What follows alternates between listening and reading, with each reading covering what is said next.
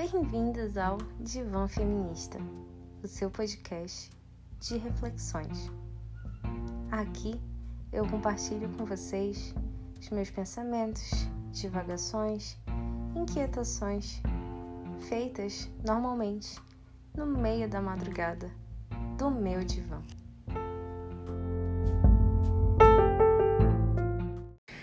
E aí, divanners, como vocês estão? Espero que vocês estejam bem.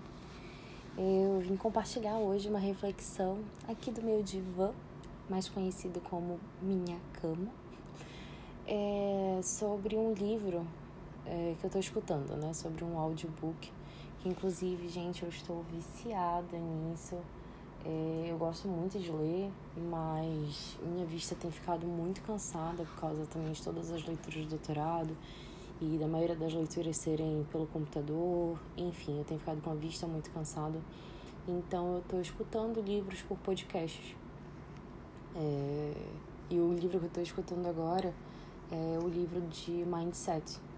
E é bem legal, ele fala sobre a questão do mindset fixo e do mindset de crescimento, mas não era sobre isso especificamente que eu queria fazer a reflexão hoje.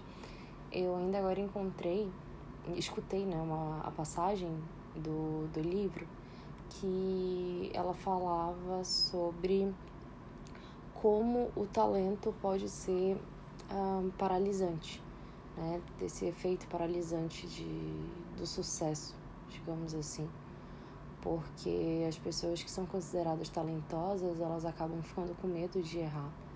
É como se a sociedade, como se os outros não aceitassem que aquela pessoa errasse. E sem aqui querer parecer prepotente, porque não, não é isso. Até porque eu sei que o lugar de onde eu venho é, eu, é grande, grande parte é diante, é, é por causa, né, em decorrência das, das condições materiais que eu tive para chegar onde eu cheguei. Mas foi uma passagem que eu me identifiquei muito e que eu escuto pouca gente falando.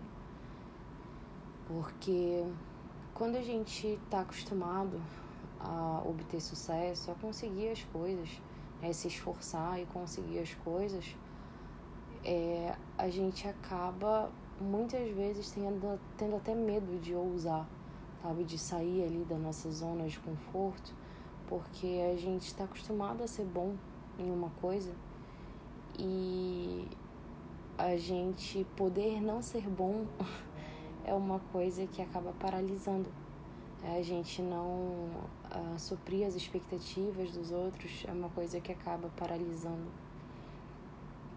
E eu acho que a gente já tem isso né, em outros aspectos da, da nossa vida, seja por questões de, tipo, de relacionamentos emocionais, enfim.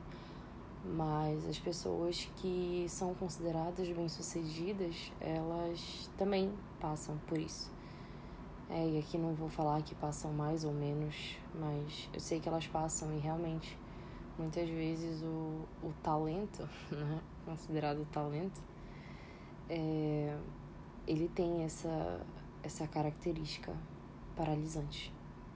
A gente fica com medo de fazer alguma coisa. E isso me lembra muito a questão das redes sociais, né? Porque especialmente Instagram, Instagram é uma, eu acho que é a mídia mais mais fake assim que existe. Lá a gente só pode postar coisas coisas boas, as pessoas só querem consumir o que é lindo, o que é belo, né? É, e aí acabam consumindo conteúdo real. É, eu lembro muito disso na questão da pandemia, que eu escutei de várias pessoas. Ah, não, eu, eu tipo, parei de seguir, sabe? Tipo, parei de ver esse tipo de conteúdo. E não é que eu acho que a gente tem que ficar consumindo conteúdos que nos fazem mal. Mas a gente precisa, eu acho que a gente precisa normalizar algumas coisas, sabe? A gente precisa, por exemplo, normalizar compartilhar coisas que a gente não conseguiu também. Compartilhar, sabe, os nossos, as nossas quedas, os nossos, os nossos fracassos, as nossas limitações, os nossos medos. Porque eu acho que é justamente essa parte são as nossas vulnerabilidades que tornam a gente humano. E eu acho que a gente resgatar a nossa humanidade é uma das coisas que está faltando atualmente na nossa sociedade. Era essa a reflexão de hoje. Então espero que de onde, onde quer que você esteja, esteja você no seu divã, esteja você na sua cozinha fazendo alguma coisa muito gostosa, esteja você no banco do ônibus, onde quer que você esteja. Espero que você esteja bem.